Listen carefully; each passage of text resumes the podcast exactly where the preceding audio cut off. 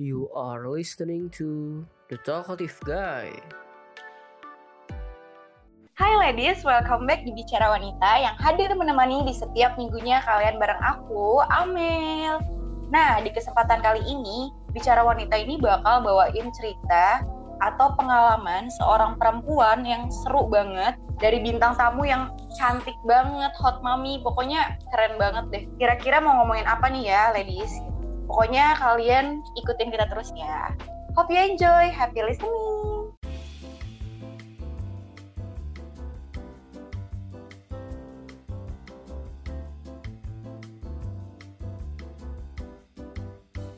Ladies, kalian pernah gak sih dengar istilah single mom? Lalu apa nih yang ada di benak kalian ketika dengar hal tersebut? Kalau dari aku sendiri ya, single mom itu tuh suatu hal yang luar biasa banget. Di mana lo jadi seorang ibu yang sekaligus memerankan peran ganda dalam sebuah keluarga. So awesome banget kan?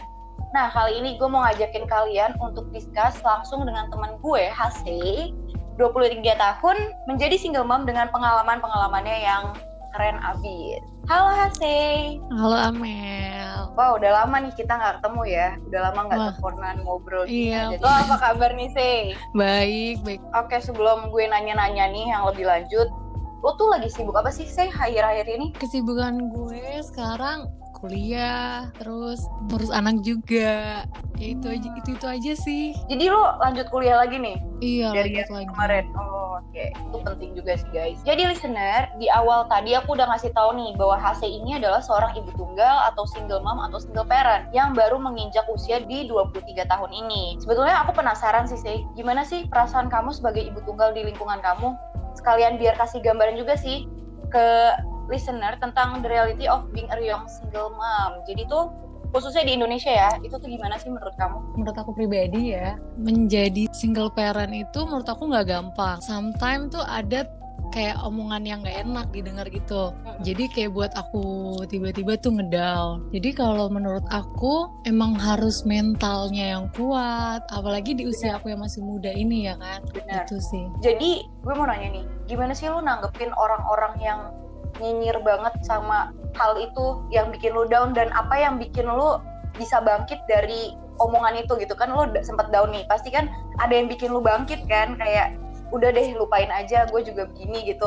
Itu apa tuh? Kayak bodo amat aja sih kalau aku. Hmm, jadi kayak nggak benar. pernah peduli sama omongan orang. Terus ke yang buat aku bangkit aku ngeliat anak aku kayak Iya, ngapain? benar, gitu sumpah. ya. Kalau Iya, dimasukin ke hati yang rugi aku juga kan.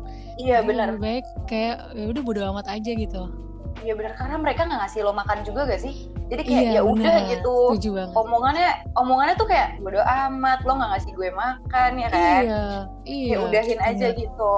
Nah terus apa sih yang ada di benak lo ketika pertama kali lo harus memutuskan untuk menjadi seorang ibu tunggal? Dan lo tuh harus ninggalin peran lo sebagai orang dewasa karena umur lo yang masih 23 tahun. Dan also you have to focus to giving all your attention for your child ya kan pasti banyak Hmm. banget nih yang harus lo pertimbangin gitu menurut lo apa tuh? Yang di benak aku ya ketika keadaan mengharuskan aku untuk mengambil keputusan yang pahit dan uh, keadaan juga sudah tidak memungkinkan lagi untuk Mm-mm. bersatu dalam ikatan perkawinan ya jadi ini pilihan yang menurut aku pilihan buruk dari yang paling buruk jadi menurut aku itu perceraian itu bukan pilihan terbaik tapi ini dari yang buruk da- dari yang paling buruk Lo menyesal gak? enggak kayak lebih nyaman malah Karena daripada lo tetap di suatu hubungan tapi gak nyaman jadi lebih baik iya benar sendiri sendiri tapi sama-sama yang terbaik gitu ya untuk ke depannya ya. benar benar benar. Terus gue mau nanya lagi nih, lo pernah gak sih berada di titik terendah like you thought that you failed gitu kan?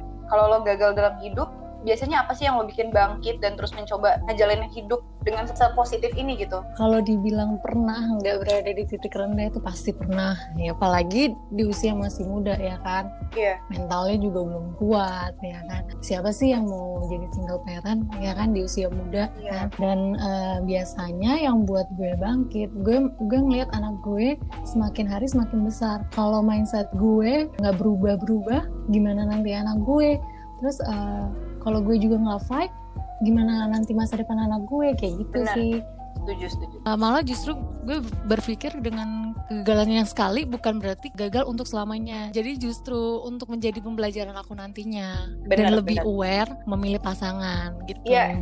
setuju banget ini ladies ini perlu digaris bawahi ya perceraian itu nggak bikin kalian aduh hancur deh hidup gue gini enggak karena bisa aja kalau emang udah nggak baik nih di tengah-tengah mungkin emang harus diberhentikan agar ke depannya menjadi pembelajaran dan bisa menjadi pribadi yang lebih baik lagi gitu Benar.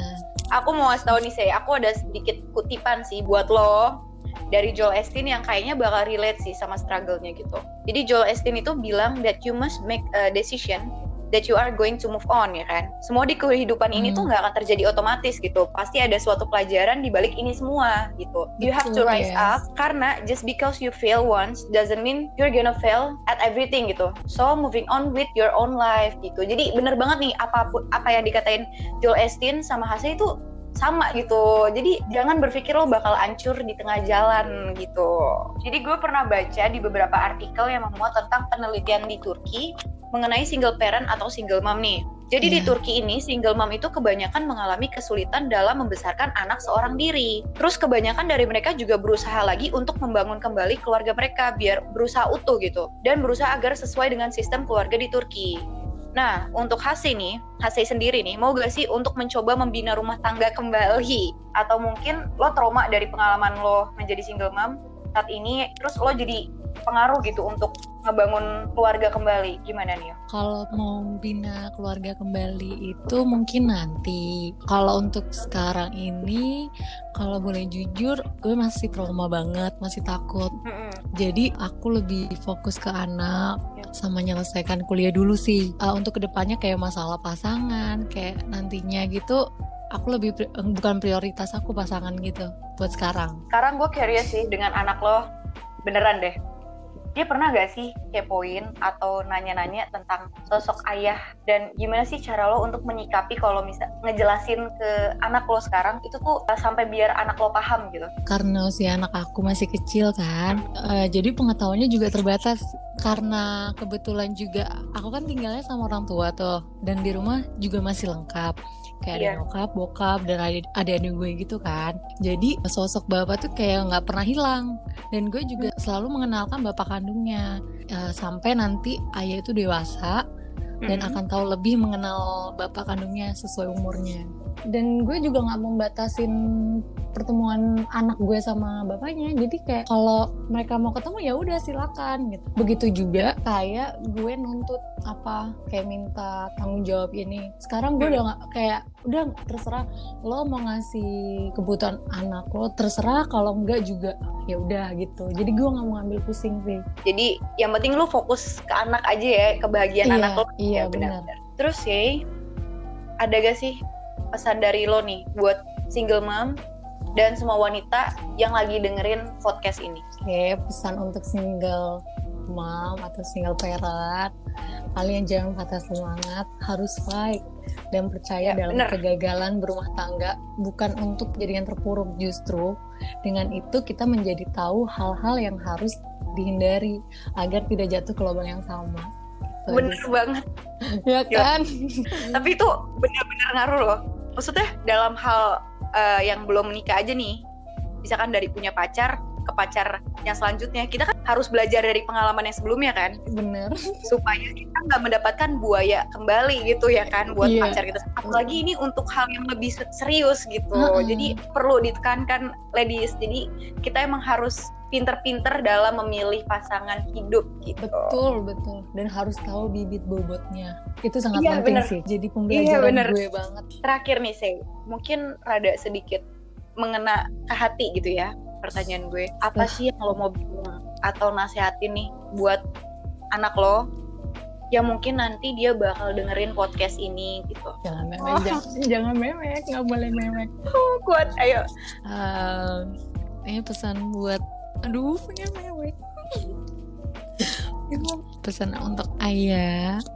Hmm, pengen mewek. Gue. Eh, Oke, oke. Pelan-pelan. um, aku cuma mau bilang, uh, Mami sayang banget sama Yaya, banget banget. Pokoknya Yaya jangan pernah takut dan merasa sendiri karena mami selalu ada di sampingnya ya itu aja Oh, gemes banget.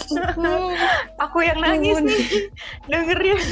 Emang sedih ya. Emang kalau ngomongin anak tuh pasti seorang ibu tuh bakal mati-matian gitu ngejagain anaknya gitu ya.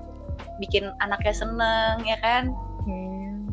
Aduh, oke deh listener sebelum gue tutup, gue mau makasih banget nih buat Hasey yang udah bersedia jadi narasumber di podcast ini, udah ngeluangin waktunya, udah mau untuk speak up cerita tentang hal yang mungkin eh, nggak semua perempuan tuh berani untuk cerita tentang hal ini. Ini tuh valuable banget sih bahasan kita sumpah makasih juga banyak juga nih yang bisa diambil pelajarannya dari lo buat kita gitu supaya kita bisa menjadi lebih baik lagi dari pengalaman-pengalaman lo gitu. So ladies semuanya, jadi single mom itu punya banyak banget tantangan gitu. Tapi meski beragam peran, menjadi ibu, menjadi sosok ayah, bukan berarti wanita itu nggak bisa melakukannya dengan baik. Emang sih ada beberapa hal yang harus dikorbankan, entah dari segi finansial ataupun waktu gitu. But other than that, the key of everything is happiness gitu. Jadi kita emang harus menjalankannya dengan bahagia gitu. Jangan terlalu meratapi nasib yang sedih-sedih gitu. Kita harus berpikir positif ke depannya anak gimana gitu. Oke deh ladies, mungkin sekian aja nih dari gue.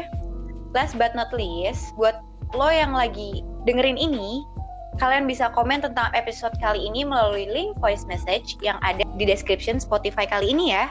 Atau kalian bisa juga melalui IG, nanti aku akan bacain di episode berikutnya. Oke, gue Amel pamit undur diri. Keep healthy, beauty, and shine. Bye. Bye Hase. bye Don't forget to follow us on YouTube, Spotify, and Instagram at the Talkative Guy underscore ID.